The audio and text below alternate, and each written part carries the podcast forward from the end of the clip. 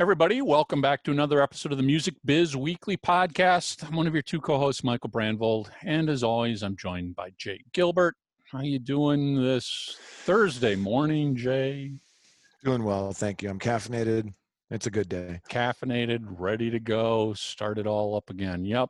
Yep. So you know, it's funny. We said this last week because last week's show was phenomenal. I hope everybody had a chance to listen to our show talking about sync licensing with uh, Jess last week.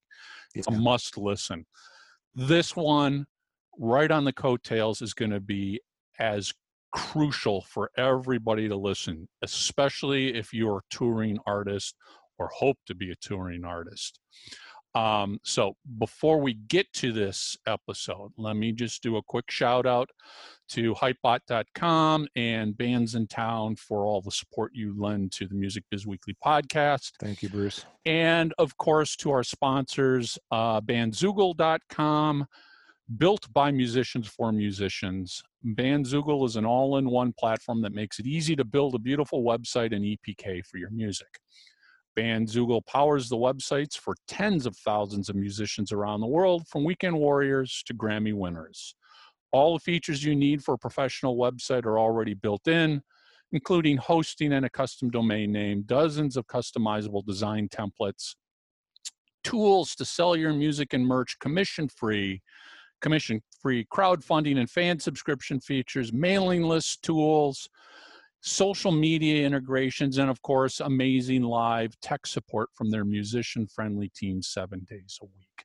So, we got a great little offer to extend to all of our listeners out there. Head over to bandzoogle.com, sign up, try it for free for 30 days. And then when you check out, use the promo code. This is all one word Music Biz Weekly, the promo code Music Biz Weekly and you will save 15% off the first year of any subscription.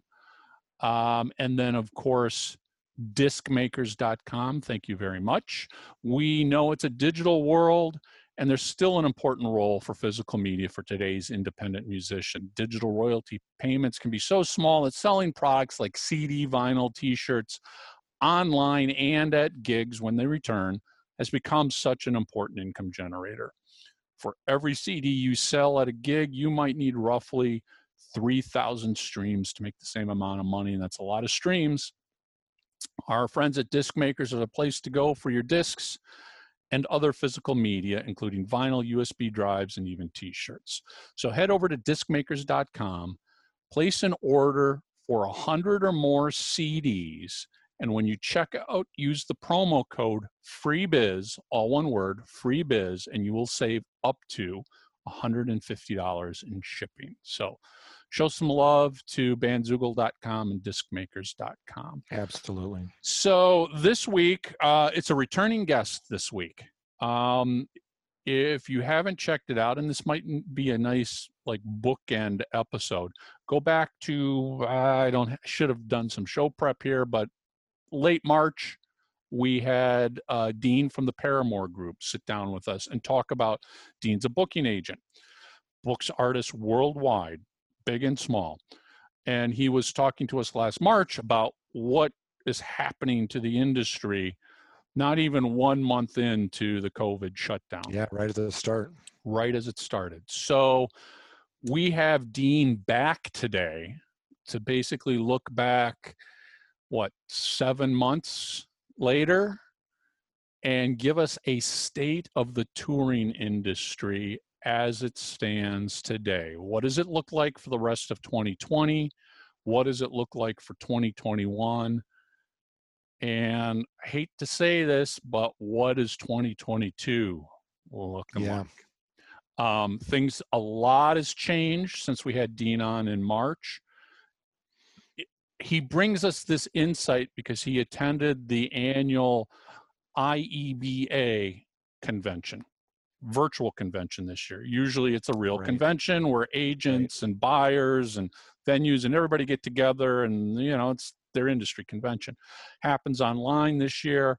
He attended it and he provided an incredible amount of insight and detail as to the takeaways that our industry is seeing, which is, I think, really important for everybody to keep in mind. This isn't what governments are saying, this isn't what fans are saying, this is what our industry, the people who book the shows, the venues who put the shows on, the promoters. Right. These are the the people, people in the know. In right? the know. I, went to this last dealing year, with it. Yeah. yeah.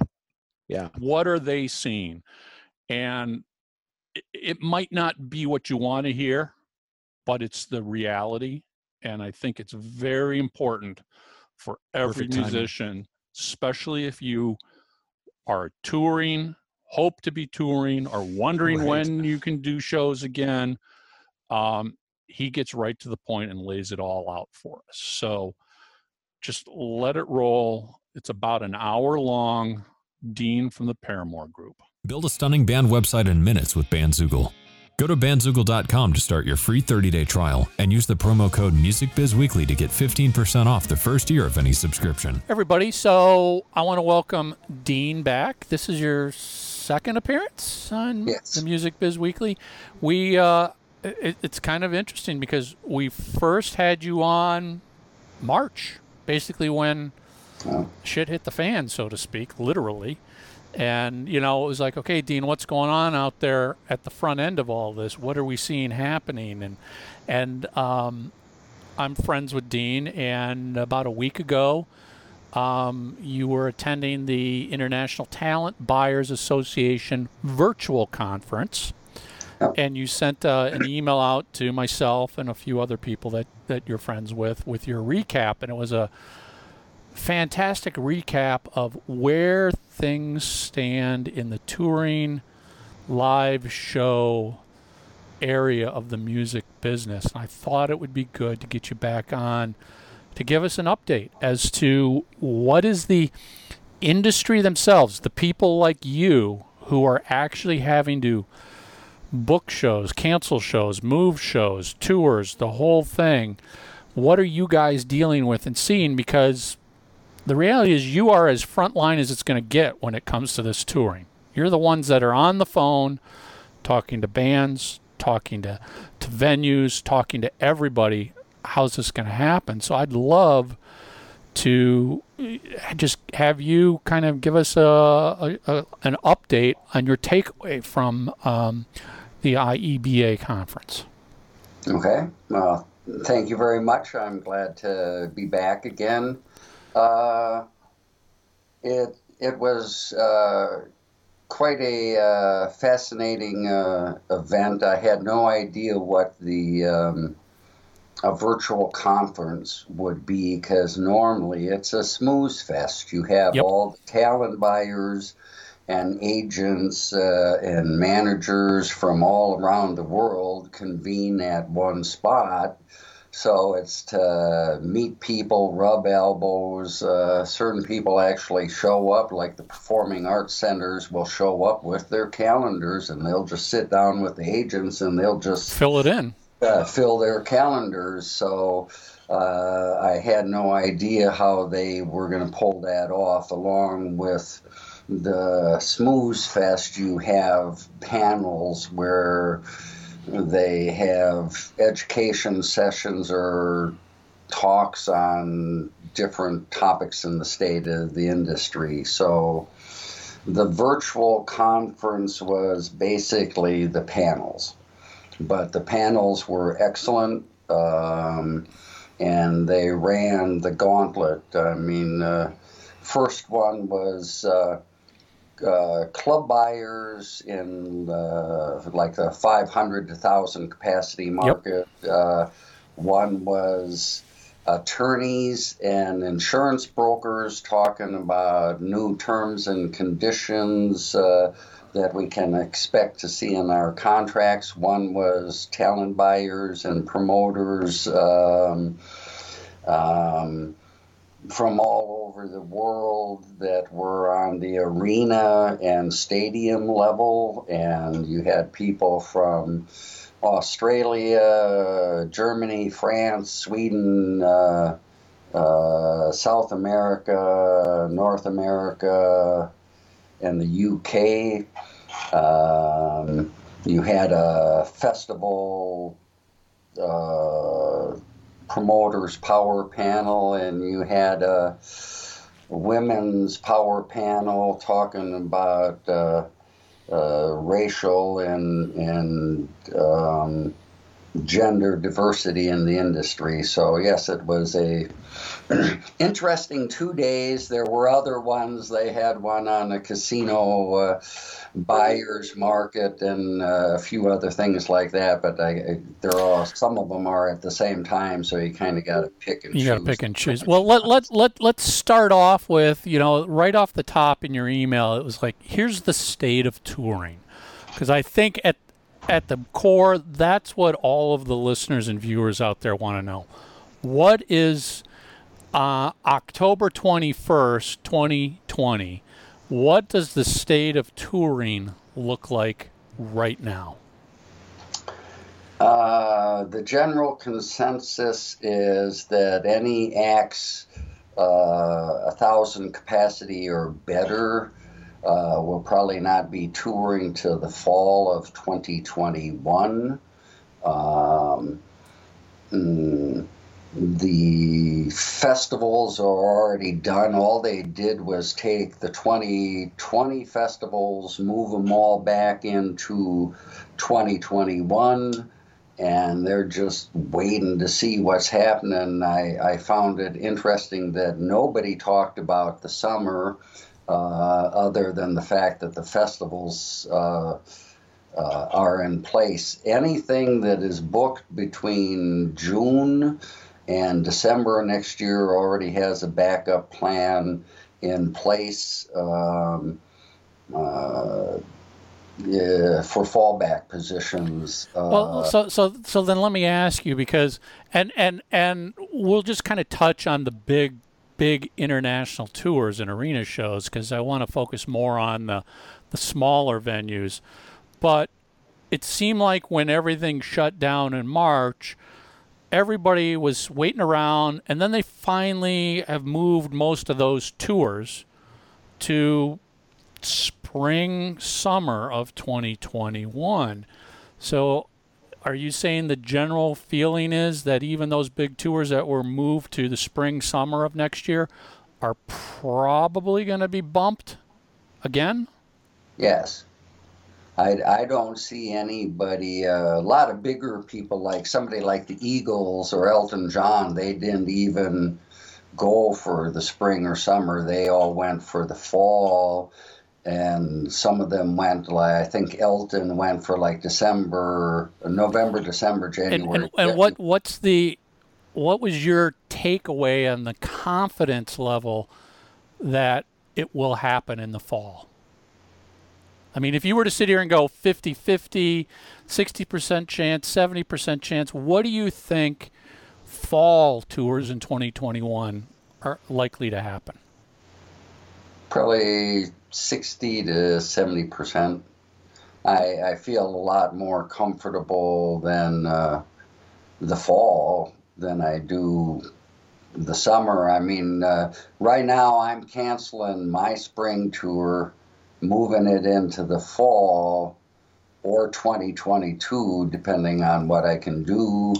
Um, and uh, hoping like hell that my summer uh, holds. My spring was in 1,000 to 2,000 seat sold out venues in Florida and Chicago. I knew that wasn't going to happen for months, but it finally officially started falling apart when people wanted to move. And some of these, second or third time I've moved the date, and they're sold out shows, 1,900 seat sold out, sold out shows. So that's already all fallen back. Um, my summer is in 4,500 to 8,000 seat outdoor shows, so uh, I feel more comfortable that they will happen. They might happen at reduced capacities with reduced fee structures, but they will probably happen.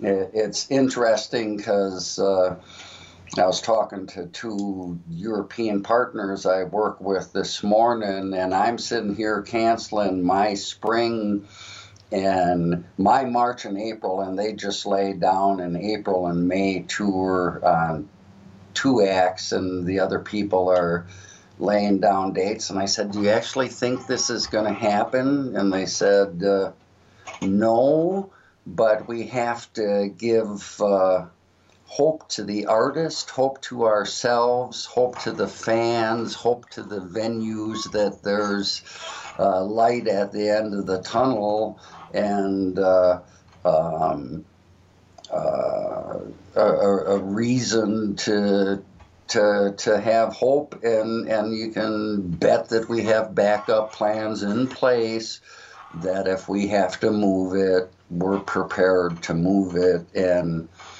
and those guys are canceling tours for the third and fourth time. The guy in Germany is just pissed because it's like just you know is, is, does it does it eventually get to a point where you're like, okay, I I'm not moving it a third time. I'm not moving it a fourth time. Let's just cancel it and sit and wait? I mean, are there are there agents doing that, or they're just like, okay, let's let's move it to the next hopeful good window? Mm, no, I think there's people like myself that are just waiting it out. I, I didn't want to play that game. I mean, in the States, the clubs are open at 50 to 100 people capacity, so I couldn't even consider doing anything. So I don't even want to really try a club tour to the fall could we come back sooner than that? Maybe in the summer, but the summer is not a good club touring season because it's festival season. So, but these guys are doing things in the spring and and prepared to move it, and it's like no. I, I don't want to go there. You know, I'm already having to move stuff. You, you don't want to do it again and again like, and again. Yes, yes. It's like I'll just wait it out and and uh, I'll wait and see. So I think people, some of these were existing tours and they just keep moving them. I don't think anybody's proactively booking anything. Anything new. So what are the what are the issues that are making basically the the first 6 to 9 months of 2022 not viable? What are still the open issues that need to be addressed and and dealt with? Coronavirus is still ravaging the world. It, it's not just a U.S. thing. It's not a Republican Democratic thing. So it's are, are, are the you know because a, a, a, lot of people are, are saying, well, you know, as soon as the vaccine is here, boom. Is as as an industry, are they looking at a vaccine as the the the golden egg, or is there a lot more that has to be dealt with beyond just having a vaccine? Uh, I think the vaccine is the main thing. I mean, the the bottom line consensus of the whole thing was till we have a vaccine, till we can make people feel comfortable coming back out to our venues uh, and do that by having rapid testing right at the venue so you can take a test and find out before you walk in. Um, uh, ticketless uh, uh or cashless cashless ticketing systems uh, hand sanitizers, masks, social distance, till you have all that in place, till people feel comfortable coming into the venue, they will not come. Uh, certain countries right now, like Germany, has soccer matches open to 11,000 capacity. They're doing 5,000. Australia, the same way.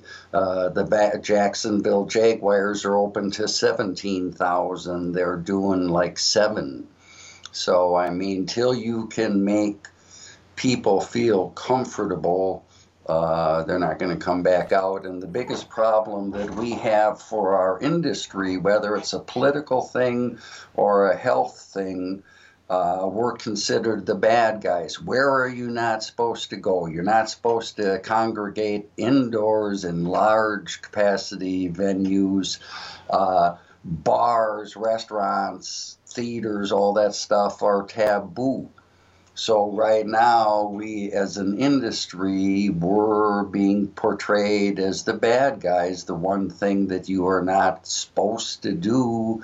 So uh, the biggest thing they're doing is trying to change all that to make people feel comfortable that they can safely come back out again and um, uh, hopefully have the vaccine in place, but they think they're going to have to have all of that. You're going to have to have the vaccine. You're going to have to be able to distribute the vaccine. You're going to have to have the mask and the, hand sanitizers and the cashless systems and all that in place. A lot of the venues are already doing that, so all the venues are being prepared.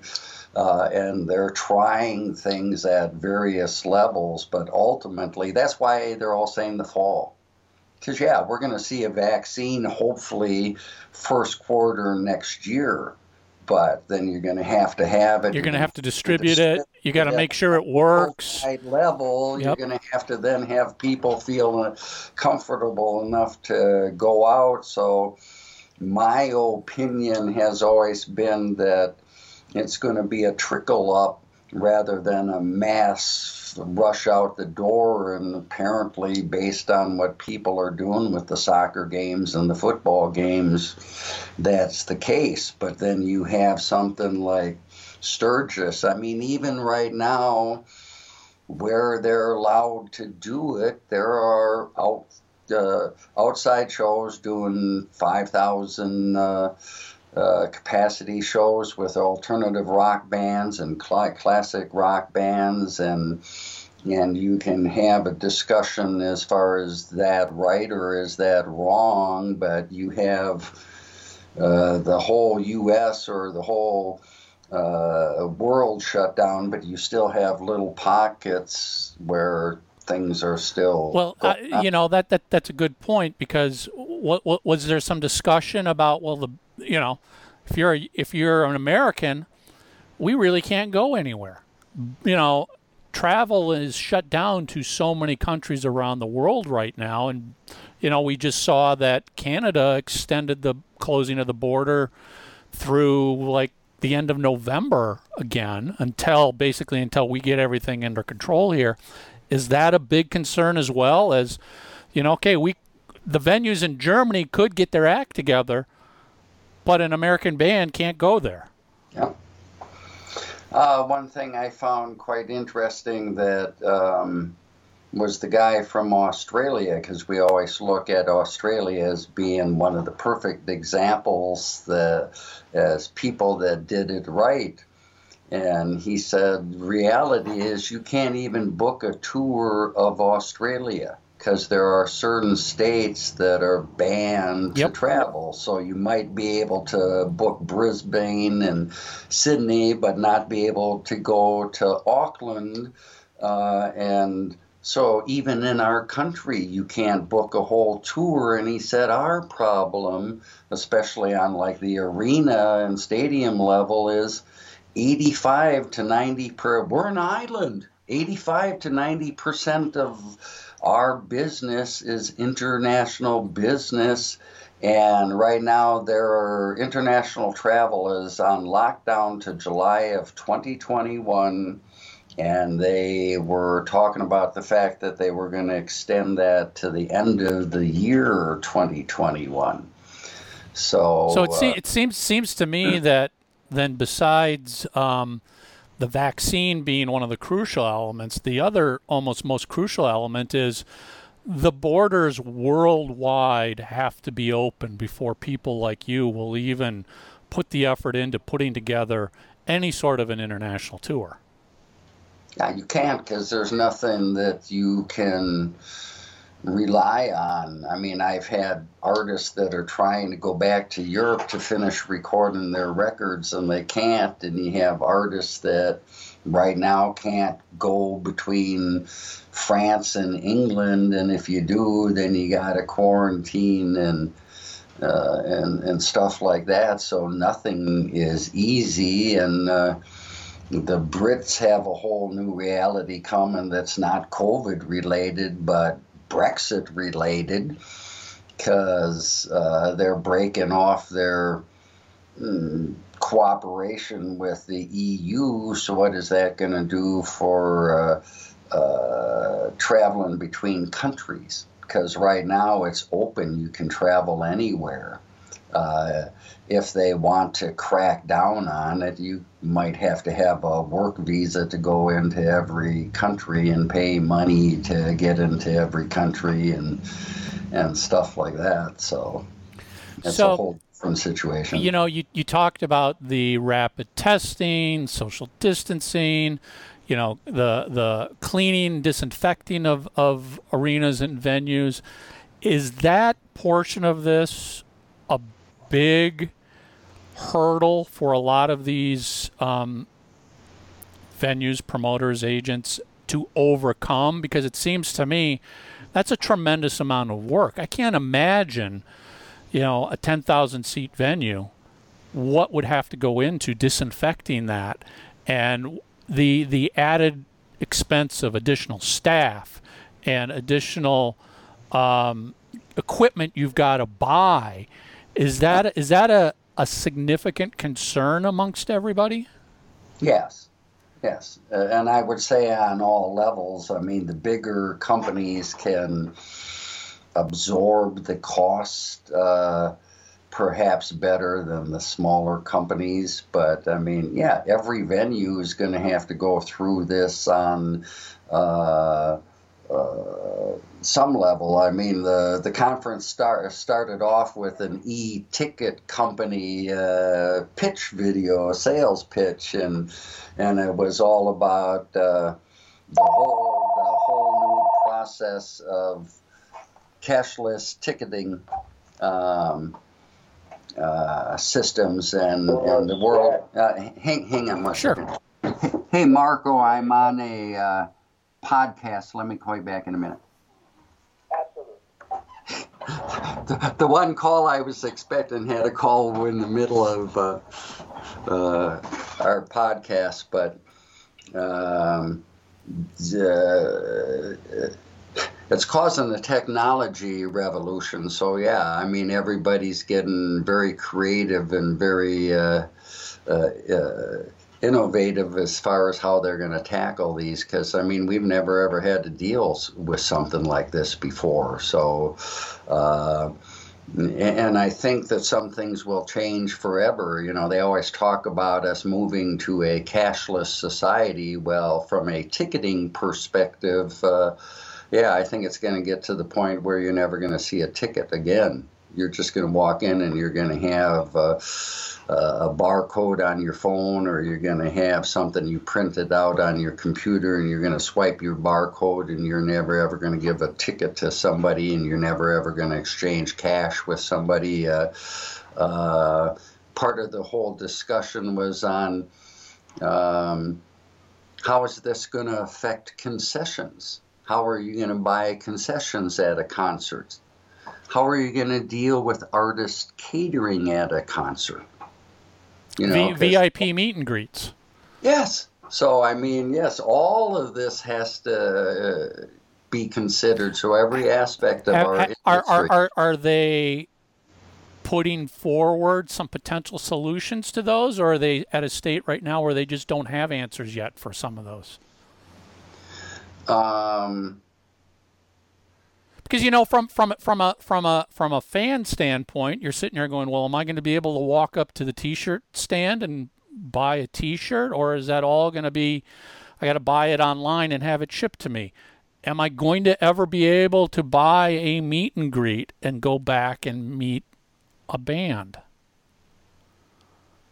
I think someday that's going to resume. I would think that the merch stand will still exist, except you won't be changing money. You will be in a cashless environment. Uh, don't know exactly how they will handle the uh, the the meet and greet aspect of it. Uh, uh, you might still be doing the meet and greet, but less likely you're ever going to be shaking somebody's hand again, uh, or for some time soon. Uh, I mean, because you you know as well as I do, those two areas, obviously the fans love, but T-shirt sales and VIP meet and greet sales for many bands, that's where they make their money. That's how they can afford to stay out on the road.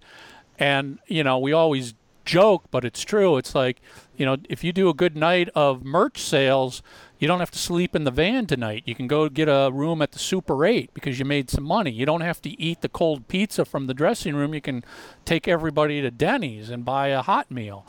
So I I would imagine for the bands that's that's a significant concern. How you know that already their their revenue stream is completely killed because they can't play. But even if they can come back and start playing, and they can't sell merch or do VIP meet and greets, that could still be a deal breaker for some of these to go out on the road, couldn't it? Yes.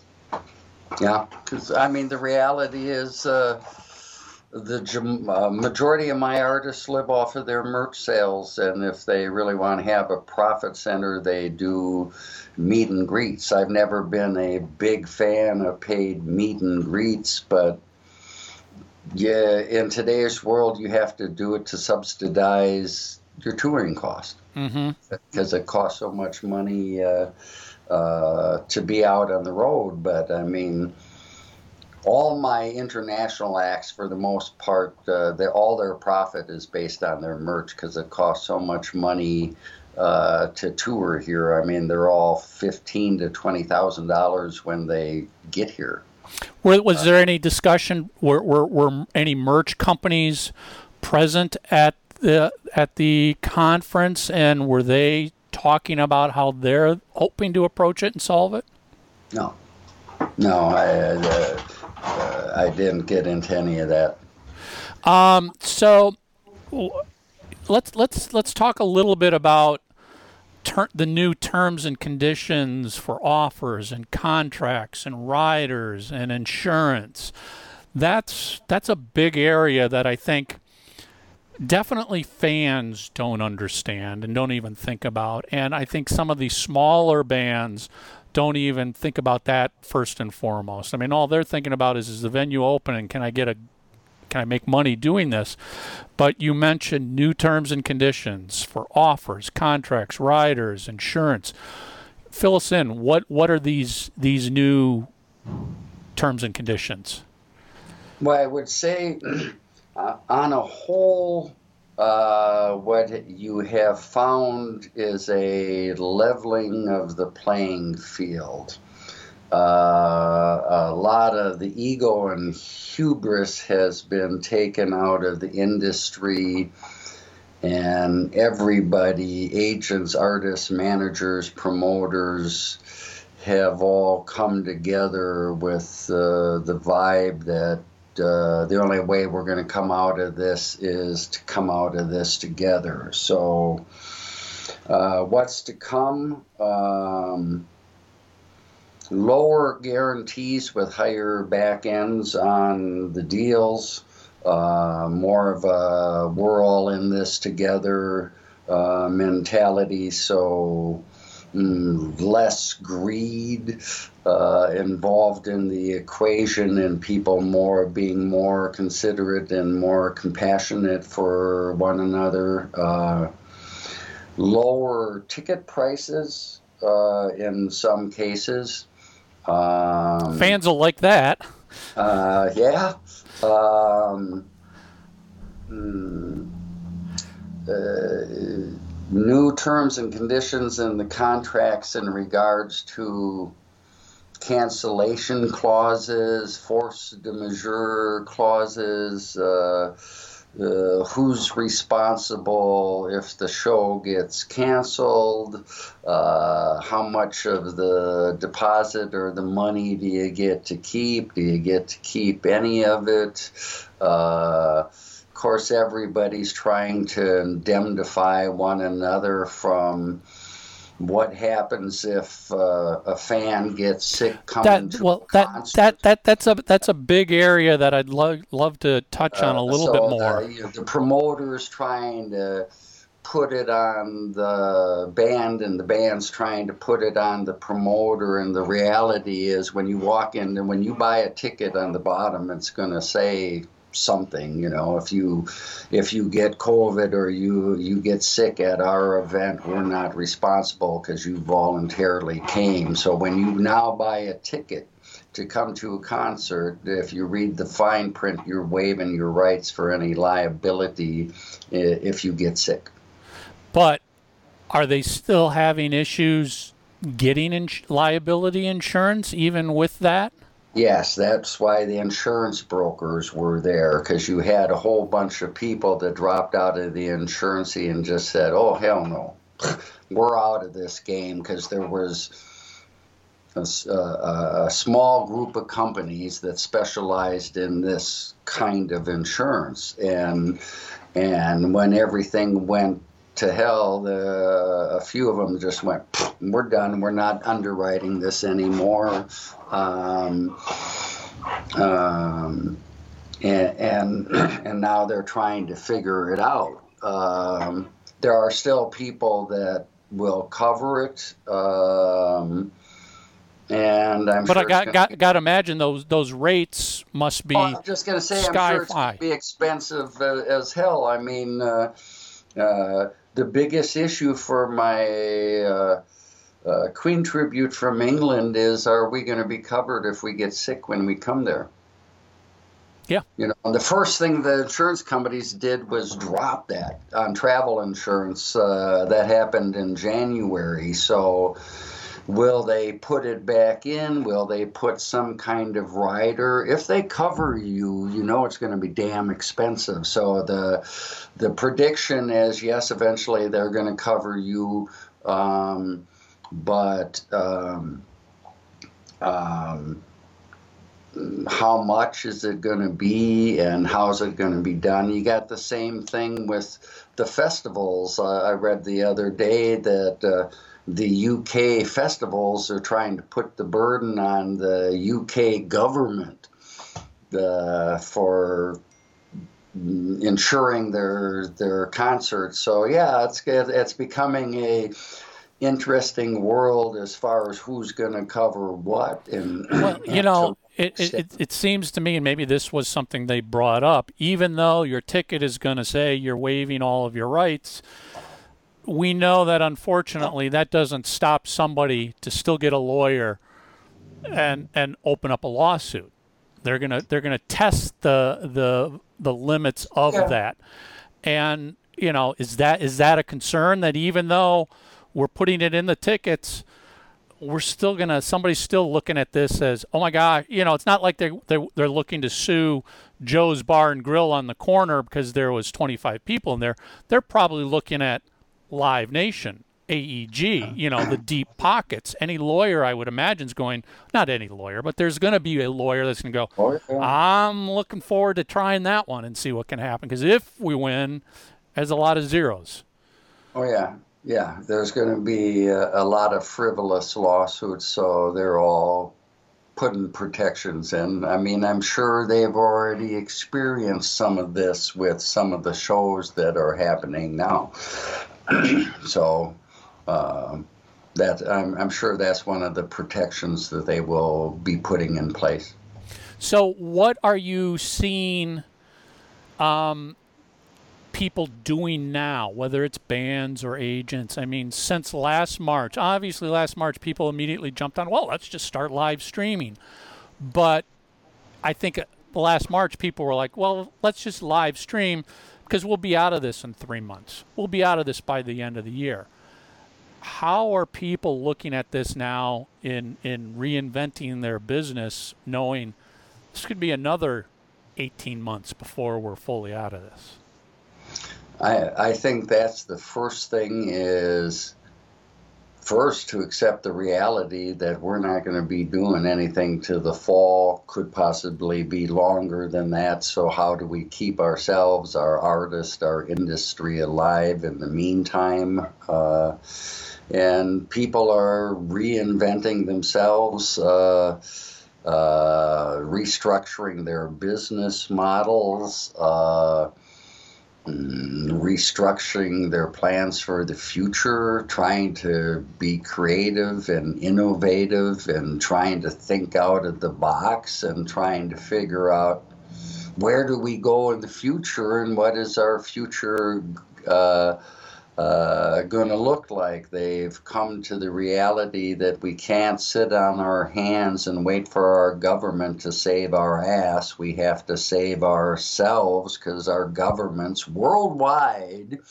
don't care about us. So if we want to save ourselves, we better figure out how the hell we're going to do it, and we better do it now. And that's what uh, uh, people are doing, uh, exploring new uh, how can we make money? I mean, uh, how can we reinvent ourselves? So they're trying all kinds of things. Uh, they've tried the um, drive-in concert model. They've decided that the drive-in concert mo- model is not financially viable. So will it survive? No, it's a stopgap measure.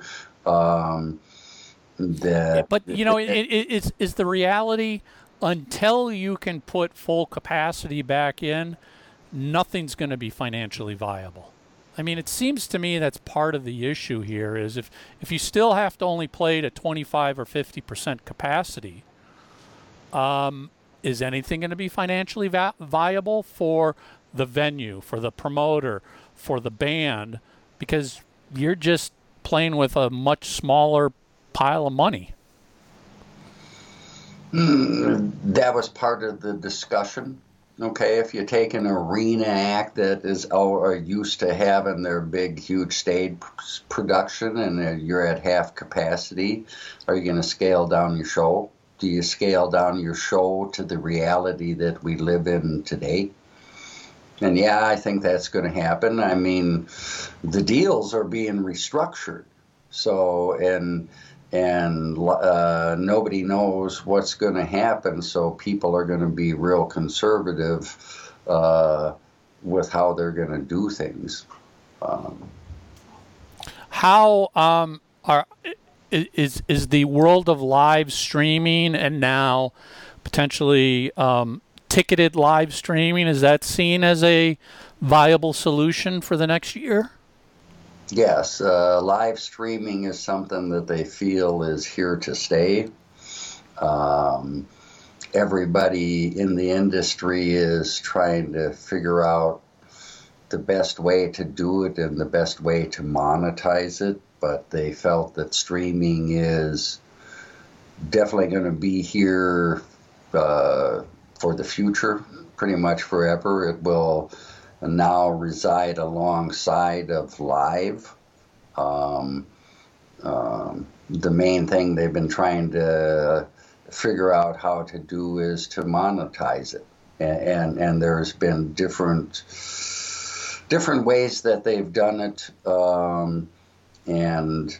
Uh, some acts have done real, real well with it. I mean, some of the younger metal bands are playing for 10, 20, 30, hundred thousand people because uh, you you have the ability to play for a worldwide audience, which is a wonderful opportunity. But the question is, how do you make money off yep. of it? Uh, uh, one of my artists uh, did the Monsters of Rock cruise and did the Wacken uh, festival stream streaming shows. I haven't had a chance to. Uh, um, pick their brain and find out okay how did it work out and how do you get paid and how many people do you actually get to play for and is it podcasts later uh, but I, I didn't see the Wacken cruise, but I saw the or the Wacken show, but I saw the Monsters show, and it was very well done. And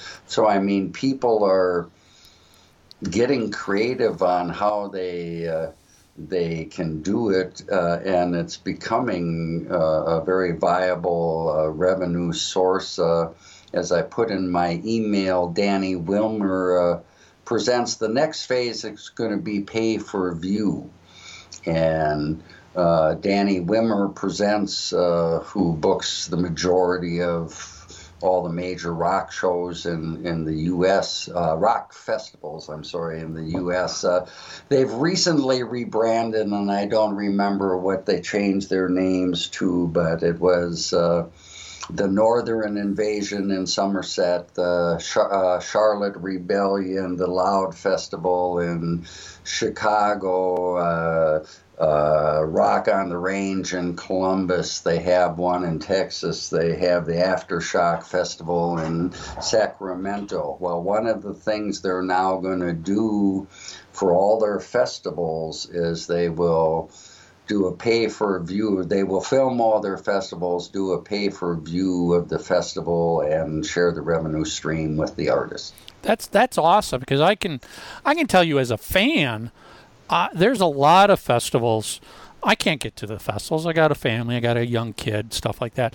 But I sure would pay a fair a, a, a fair price to watch it you know and and it seems to me that's an incredible revenue stream that's just sitting out there waiting to be tapped into so okay you can draw some people to the live event but you can potentially draw even more people to a pay-per-view event well, if you can imagine taking Sweden Rock or Hellfest or yep. Head or any of our worldwide festivals and making it a live paid for view so somebody in Japan or South America can be live at Sweden Rock without having to go to Sweden to see it.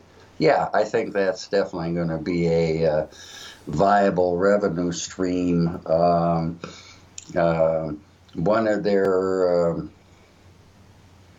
uh, examples for why why it could exist. You might you might have a band that wants to drop a new single, or you have a band that wants to uh, has a particular message at a point in time that they want to get out, or they want to test some new material or things like that. That's why they think that the live streaming will never go away because it's a it's a new medium to be able uh, to interact with your audience and drop new material on them. So it's a, just another way to connect with your audience on a regular basis. Um, one of the guests was Halsey, uh, and uh, I don't know exactly what she was doing, but Danny Wimmer was praising for how well she has done and stayed engaged with their fans because she's doing duets with other people. She's streaming shows. She's she created some kind of organization off top of my head. I can't remember what it was, but she's been staying engaged with everybody because those were things that came up as uh, how do you keep your band and crew together? How do you keep your office staff together and connected? Uh, and uh, how do you keep connected with your fans? And for the promoters, you got this whole day a whole huge database of all the people that have ever come to your shows. How do you stay connected with these people when you're not going to be doing anything for a year? So that was a real important part of the whole conversation, and everybody's trying to figure out how do we do this. You know, you're used to selling them tickets. Well, you're not going to be selling them tickets. Uh, uh, so how are you going to stay engaged? Oh, we'll we'll let them. Uh, uh, we'll stream one of our past conference uh, concerts for free for them. Uh, uh, the venues are starting to do streaming performance from the venue, So, I mean, uh,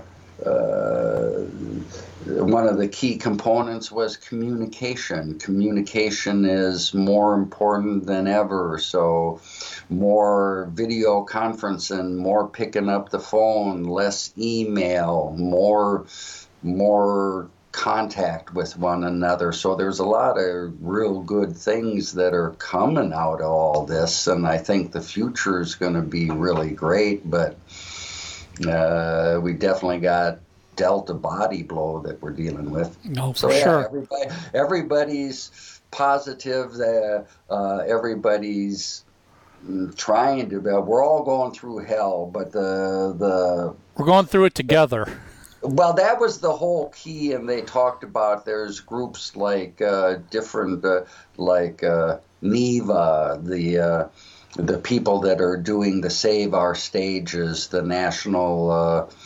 Uh, mm, all the all the talent buyers in the U.S., all the club, all the independent clubs got together and created an organization, and they were talking about uh, how comforting and, and reassuring it was to be able to just reach out and talk to other people that were going through the same thing and could understand and and and it it, it was uh, the communication was the outlet and the way out of this rather than sitting there in your own shell uh, they they found they were participating in more things, reaching out, being more involved, and staying connected more than they had been. So before we wrap here, um, one area that I'd love to see if if they had any discussion about, because you brought up the Monsters of Rock cruise. What's the how is the industry looking at the continuation of these cruise festivals that go on? Is is that something they think is going to return as quickly as the arenas opening up, or is that a whole different issue dealing with cruise ships? No, I think it will be a similar situation. I mean, uh, instead of getting tested to get into a concert venue, you're going to be tested getting on the boat. And I would imagine somehow they will, I don't know if they would test you going into certain venues or not. A lot of that is parties around the pool. So it's going to be a little hard walking around the pool testing, but I would imagine they would control that. Uh, when they uh, embark, when they let you on the boat, and if you stop anywhere and they let you off the boat, they will test you when you get back on the boat again. Uh, the cruises uh, was not a topic of discussion. Uh, I noticed one of my European partners had uh, 70,000 tons uh, of metal 2021, so uh, I don't know what that meant, and I didn't get a chance to look to well, see. you know, it's it's it is because it's normally January or February, and it's like, nah. Well, you know, I was just going to say because you know G- normally it's like February when the Monsters of Rock cruise goes out. This year it's gonna, and next year it's gonna happen again, but it's not going to be on a cruise ship. It's going to be on land somewhere in the Bahamas or Rio or something like that. So you're basically just going to a resort. You're not going to be on a Ah. ship. a cruise on the beach. I Well, that that's exactly it. You're cruising on land. So, you know, I, I, I, I've got to, you know, give a shout out to the people behind the Monsters of Rock cruise because they, you know, they were one of the first people out there who was like, okay, last March, this we're shutting down. We're going to start the whole live streaming, which you mentioned earlier. One of your your clients works on, but you know they've been constantly streaming. They've been they've been selling tickets to some of the streams. They've moved the cruise from a boat to a resort. I think that's the sort of innovative thinking out of the box that everybody is looking for. And and I think that that's what it's going to take. I, I mean, for me, it's been uh, very very encouraging to see how creative people are going to be. I mean, you can't keep a good man down, and uh, as I keep telling everybody, you can't kill rock and roll. We've been dealt a uh, body blow, but you're not ever going to knock us out. Oh no, no, you're not. You're Out. you're never going to knock out the the desire for somebody to perform live, and you're never going to knock out the desire for the fans to listen to. I'm not saying go to a live venue, but at least listen to live music. They want they want it, so it's just a matter of figuring out how to do it, how to deliver it, and and as as you said, how do you monetize it? You can sure do all the free shows you want over the internet, but at some point in time, you got to start covering the costs that you put in, even though those costs are are going to potentially be significantly smaller than going out on a tour. There's still costs. Oh, and it's a different kind of cost. I mean, uh, I don't know exactly where they do it, but I know Monsters and Wacken have two studios in Burbank. Yep. Uh, uh, but I mean, it's to to open up a studio to have the camera crew and and uh, all that uh, and and to be able to stream it live. No there's there's a lot of time effort and money that goes into it to uh, try it to even see if it works. And, and they didn't uh, they didn't half-ass it. They, uh, uh, I was really impressed with uh, how pref- uh, professional it was uh, and how well done it was. I mean, just like anything, they're experimenting and you learn and live as you go. So it was in- interesting because I mean, one of my artists has been doing live streaming shows from their their studio and the and and you have to learn Mm, just like somebody like Stephen Colbert, there's no audience. So at the end of the song, you're expecting the applause or something, and there's nothing but dead air. So uh, uh, the artist has to learn to overcome that and, and deal with it. And with the the artist in the studio, they just learn to talk more to the audience. It was unique seeing the band on stage rocking out, and then they end the song. But and it's quiet between songs. Yeah, and then you're waiting for the guy. The lead singer didn't say anything till after the third or fourth song, and then it's like, yeah, you kind of thing.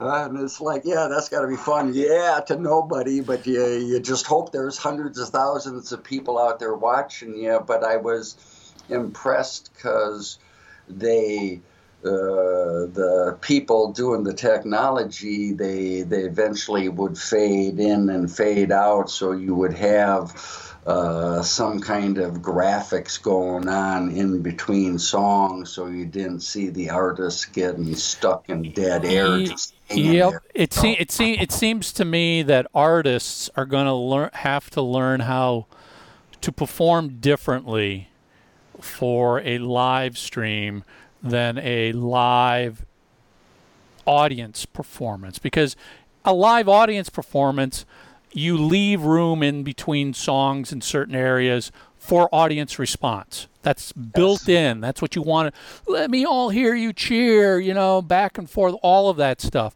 You can't do that in a live stream. So to your your example you just gave you can't have dead time between songs because it literally is just dead air. It's, that's what it becomes.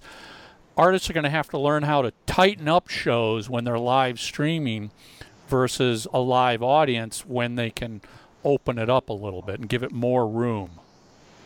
Well, the other thing that's real hard is they all live off of the energy. Yes, of their they audience. feed off it and that's not there. So you're just performing for this camera, but you have to do it with the enthusiasm without looking phony. Uh, like you're playing in front of 10,000 people and, and not a cameraman. Yeah, uh, it, it, so you have to learn how to adjust to that kind of psyche. It, it's it's it's kind of interesting because what we're talking about is, I mean, you know as well as I do, the major acts before they go out on a major tour might spend a week doing live dress rehearsals, which is just that. They're on stage. It's completely empty other than their crew, but they're doing the full show like there's an audience there. They understand that. But when you're playing a two week club tour in the U.S., you don't do live dress rehearsals. You just want to make sure your guitar isn't broken and your and your Marshall is plugged in, you know. So all of a sudden, live dress rehearsals become part of every artist's career now. Well, that's the thing. And when they do their live dress rehearsals, they're in a theater or an arena. So they're playing to a 10,000 empty arena. Yeah. So they're used to playing on a big, huge stage in front of nobody. Yep. So it's a little easier to adjust to it because you've practiced it. You've done and, it before. And it doesn't shock you. Yeah. You know? Yeah. Yeah. Uh, yep. uh, uh, uh, the last thing you want to do is look like the deer in the headlights going, now what do we do? We're in between songs. Ex- exactly, exactly, exactly. Um, Dean, this was great. Um, I really appreciate you taking the time to share your notes with me first and then sit down with us and kind of just give us the state of touring in, you know, fall of 2020. And I guess it seems like, you know, let's hold our breath and cross our fingers that fall of next year does open up like everybody's hoping. It doesn't seem like it's gonna doesn't seem like it's gonna be before then though. To a to a small extent, I mean, I, I hope that things will mm, start to come back to uh, life in the spring. You know, I mean, we'll have to see what happens if we can get a not not big touring, but I I mean, I would hope that my European partners club dates in uh, in April and May will hold. I would like to see some of my club tours start in May or June uh, rather than October. Uh, I think you have uh, a better shot of like the 500 capacity and uh, less opening up sooner than the bigger tours. So, I mean, most of what we're talking about for the fall is like thousand plus capa- indoor capacity right. Yeah, it, you know, I, I think what we will can the world resume before that. Yes. Yes, I was just going to say I think we can we can expect this to open in in stages, small stages to bigger stages. Basically, yeah, you know, and we're already seeing it now. You know, you you you can go out and do a one-off show in this state. Um, there might definitely be restrictions, but you can do one-off shows, and you know, the next stage is hopefully hoping that you could put together a decent run of shows within one country and you know small capacity but within one country and then the next stage from there is okay, you can cross borders and go into another country. And ultimately, we hope that that final stage is yeah, you're, you're doing a 10,000 seat arena, you could sell 10,000 tickets. Well, that's the thing, too. We can get back to full capacity. Uh, we won't be back to where we need to be. Uh, as you mentioned earlier, uh, unless you're at a certain capacity, for some people it doesn't make sense because, like the performing arts centers, uh, they they have to be at seventy percent to just break even. Yep. So if you're at seventy percent to just break even, if you're at anything less than that, it doesn't even pay to open up and it almost doesn't pay till uh, to open up till you can get back to like 90 or 100 percent so you can actually make some kind of profit. And and you'll see that along the the line. The cl- the clubs will be able to open first and then the the 1000 to 2500 seaters and then the arenas will start opening up and and and they might uh, be at at uh, reduced capacities, and you will see um, mm, artists scale down their shows to play reduced capacity venues and stuff like that, and everybody will kind of work their way back up to where they were. Um, and, and that'll be based on what what people can afford to do and can they scale down their show uh, what I'm saying is you might see a 5,000 uh, selling out uh, artist that will play a 3,500 seater or something like yep. that. So, yep. so you will see people scale down if they can afford to do it and they can figure out how to do it. Because I mean, the way it works is. Uh, we're not all just greedy bastards. The guarantee is based upon what your costs are. So if you're going to take out this huge stage production, uh, then no, it's not going to work. But if you can reduce your cost and scale down, then then yeah, you'll see artists uh, doing that, and the artists that are playing 1,500 and uh, seat venues will play thousands and, and 800 seaters and and stuff like that, and people might look at doing two or three days in a venue instead of playing uh, an arena. So Sure. we'll see, but uh, yeah, we'll be back. We'll be back at some point, you know. Wear your mask and social distance. Help us get there. Um, Dean, uh, where can people find you on the internet if they want to track you down for business or questions? www.paramourgroup.com. And that's P A R A M O U R group.com. ParamourGroup.com.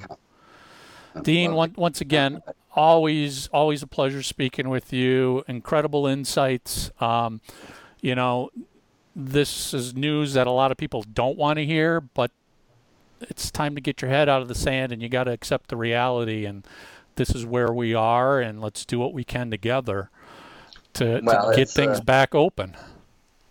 Uh, nobody wants to hear it, but it, it's nice to know what the reality Yes. is so you can deal with it. Uh, uh, it was, I mean, this is the same thing that I predicted in March. Yep. So, I mean, all this really did was reinforce what I said in March. Uh, nice to know that I wasn't crazy. Do I like to see that I'm right? No. No, wish you were. You wish you wish you were wrong, but yep. so uh, I'll, I'll live with that aspect of it, but uh, I take comfort in the fact that, yeah, uh, I'm not the only one. Uh, we're all in the same boat, but uh, everybody's holding their head up high and and and uh, is confident that we're going to come out of it together. But uh, uh, uh, it's going to be bloody, and not all, all not all of us are going to survive. It's, That, yeah, uh, that that and as that, that simple as that. I yeah, mean, that's a sad fact. But yes, we Uh-huh. we we will come. out We some of us will come out of it on the other end. Shows will return. Just don't, uh, you know, especially if you're a fan. Shows are, you know, tours. When I say shows, I mean full tours are not returning January one. It's just not going to happen, and it's and it's it's questionable whether it's even going to be June of next year. Yeah, but uh, we shall see. We shall know. see. Well, you know what? Come back. Uh, We'll, we'll yeah, we'll we'll we'll get we'll next year. we'll, we'll yeah we'll get an update uh, after the first of the year and see how things are now looking for 2021.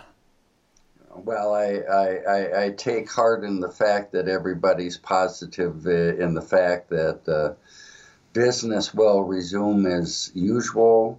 Uh, everybody's being real creative and real in, innovative and real supportive of one another. So, I mean, to me, uh, uh, in in some ways, I see it as a good thing, not the way we ever wa- would have wanted to have it happen, but I kind of see a death of uh, uh, the corporate world and the rise of the independents again. And I've never been a fan of corporate uh, world anyway, and the monopolization of our industry, and and that's exactly what uh, I see happening. Uh, the major agencies have, have started splintering. Uh, um, um, mm, those agents have left and started their own companies or have gotten together with other agents that have left. And uh, it's uh, it's the cycle of death and rebirth. And we always go through this uh, venues go out of business promoters go out of business bands break up. But there's always the the phoenix always rises Yep. from ashes so so yes, we're uh, a lot of venues are not going to survive. Uh, a lot of people, sadly, are going to go out of. But uh, but but I, you know I I, I like people will come back. I was going to say I like to believe that yeah if if your favorite venue doesn't survive, somebody else at some point will come in and take over that venue and try and revive it. new owners, new name, new whatever. I mean, we that that's just the the life cycle of venues. They come and go all the time. This is just condensed and much quicker. Yeah, we've never we've never seen it on a scale Scale like this worldwide. You see it on a, a you know a, a market loses its uh, economy for whatever. So cities rise and fall and the venues rise and fall uh, as that happens. But you've never seen a mass assault on our venues worldwide. And part of that is going to depend on how do our governments stand up and defend this, and do they care right now and and each country's different some companies like uh, uh, countries excuse me i mean uh, in europe i think some of the people i was talking to they're um, they're they're paying their salaries their unemployment uh, through like June uh, 2021. So, I mean, some of these countries just went, this is screwed up. We know it's going to be screwed up for a real long time. So, instead of going back uh, every couple months and reassessing the thing, let's just pass this bill and we're going to protect people for like a next year and a half. Uh, uh, other countries aren't doing anything. Uh, we have certain bills in, in front of our government right now, and depending on uh, how they respond to that will depend on uh, um, how how many people survive. Yep. Of course, uh, you know. So we shall see. And and the sad thing about it is it, it, it shouldn't be rocket science. If if bars and restaurants are the problem from the virus perspective, and you expect people to close for the benefit of all of us, then you have to pay them to do that. People will take the hit for the betterment of all, but they're not going to lose their ass. They're not going to go bankrupt for you. So if you're going to expect them to close their uh, doors and take one for the team, then you have to pay them. Not just pay their people, but pay their expenses so that they can pay their bills to stay closed and take one for the team. If you don't want to help them, then it's not going to work. Yep. Then they're just gone. Yep. And that's a, that's not fair and that's not realistic. Well, Dean, this, like I said, great look at the state of touring fall of 2020. Let's circle back and check on the state of touring first quarter of next year and see how things are looking. I mean, this this is you you know as well as I do and many listeners, everything's changing on a daily basis. I mean, you know, we're dealing with a virus that doesn't follow any rules, has no agenda other than to spread. So everything changes daily. Well, that's the thing. And right now, as they always say, we're playing whack-a-mole because uh, everything you, every time you think you got to tap down, it rises somewhere else, Yep. and and and it's it's all over the world. So the European countries were doing great, and now they're all back locking down again. So yeah, it, it, it's whack-a-mole, and none of us can plan anything as long as we're playing that game. So Yep, exactly. Dean, have yourself a great day. Thank you for sharing this insight with us. I, I know for me it was very helpful. It was good to know, and I hope the listeners feel the same way. well, thank you very much. Uh, I enjoyed being back, and hope to see you again soon. Great. Discmakers.com. Use code FREEBIZ for ground shipping on CD orders of 100 units or more, a $150 value. Dean was a wealth of information. Um, and and and I guess I should add because Jay wasn't in the interview. Jay had had a client issue he had to deal with, but Jay was aware because this is all based off of uh, an email that Dean had sent us with a recap Yeah, and all that's this. right. So you know exactly what he said. Um, yeah. it- it's so it- timely right now. This so this timely. conversation is so. I mean, you mentioned at the top of the show that you know we had talked to Jess Furman, and that was one of the best shows ever. And you got to have a notepad, and there was so much. This is other hot topic today. Is are we you know when are we going to tour again? You know when you know and what i love about this is you know dean by going to that virtual convention uh, this year he's talking to all the people that are in the know all the people that know what's going on at the venues what's going on with touring and this is really the lifeblood of our industry because everything kind of grows from that whether it's merch sales music sales fan acquisition touring is the lifeblood of all of this. It's so important. Yeah, and you know, and you know, the the the end takeaway, you know, like I said, not necessarily something we all want to hear, but you know, yeah. Uh, don't hold your breath that tours, bigger tours, international tours are going to be happening even summer of next year. You know, the the basic takeaway is they're much more optimistic fall of 2021 will we start seeing touring return. There's so many unknowns that still have to be addressed. I mean in the conversation i even brought up i'm like well what about merch sales and vip meet and greets? Has that even been discussed? Not really. I mean you know i said were there any merchandisers at your event talking about how are they going to deal with selling merchandise at an arena.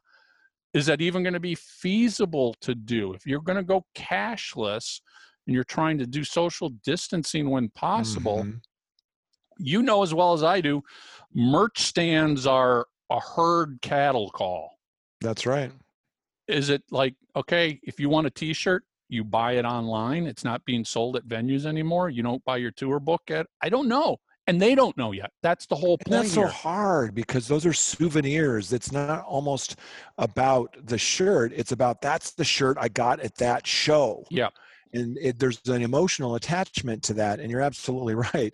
Where does it get the, the most crowded? Is right around that merch table. right at the merch and he's you know he brought up he's like we don't how do we do concessions how do you do concessions at an arena you know again people crowd around to stand in line and get their beer.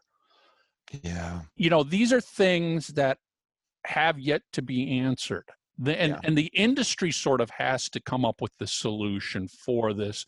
They know the they know a lot of the the restrictions and requirements that are being put upon them but they got to figure out how to do this and how to do this affordably so they can still put on a show so there's a, there's a lot there's a lot a of lot. unknowns still here, people, and you know, and again, it's you know the basic takeaway is we got to have a vaccine, and not just the vaccine, but it's got to be widely distributed to everybody. It doesn't And People matter. have to take it. It doesn't. Yeah, it doesn't matter if February there's a vaccine. If you can't get it, they're not going to be touring. We have to deal with things like borders being closed. As an American, you can't basically go anywhere in the world. When does that change? Yeah. If you have to go somewhere and you get have to quarantine for 14 days, does that make a tour even viable? Right. lots of unknowns and and basically that's why eh, it, 2020 is is a complete wash tours are not happening this year and there he said you know festivals they're they're in place for next summer We'll see. but it's sort of like mm, we'll see not too sure if you're in fall you're much better off Right. And it's not going to be just like on a Thursday, okay, everything's back to normal. We're good. This is going to take time. There's going to be a gradual ramp up. There are going to be some regional tours, regional dates, some festivals. We're going to see how it goes. We're going to learn new things. You know, there's, you know, drive-in shows. There's in a bubble. You know, these shows where people are all in these bubbles. There's going to be smaller, socially distanced things. We're going to gradually build our way back up to that new abnormal. Yeah, I mean, that, and that's that's basically what he's saying. You know, we'll be taking smaller steps to get there. I mean, he did mention the the drive-in concerts, and the takeaway was um, they're not a a financially viable solution. They're short term. It's a short term solution. So don't look for something like that to stay around because you just nobody's making money doing that but it it is a short term solution but yes you know that's what we could have here is all of a sudden all right you can open up enough to do a three week tour in the US, but you can't go internationally. You can't go to South America. Eh, you know, there's so many factors that are in their Yeah. in in there the industry's control and out of the industry's control. You know, one of one of the Yeah. things he mentioned, you know, rapid testing. The ability to have an arena literally not do a temperature check when you walk in the door, but test you and get that result within minutes to allow you to enter. Yeah, it's a whole new world, man. It's a whole new world. So, uh, you know, amazing insight from Dean. Um, this is one I would suggest you listen to a couple times. And and as we talked about at the end of it, I think Dean will probably be back oh January to give us yet another state of touring Awesome. Update. Yeah. How do things now look now that it's 2021? What's changed again? Because this is changing cool. every day. But Yeah. a very important episode. Um, hope you enjoyed it. Hope you found it helpful. I'm sure you probably didn't like the news, but hopefully you found it very helpful. Um, if you did find it helpful, how about subscribing to us on YouTube or follow us on Spotify or subscribe and leave a review and rating on iTunes? Share some of that love back. Tell people how how beneficial this episode was. It would mean a lot to us. Um, that's it. Music Biz Weekly podcast. We're out of here. See everybody next week.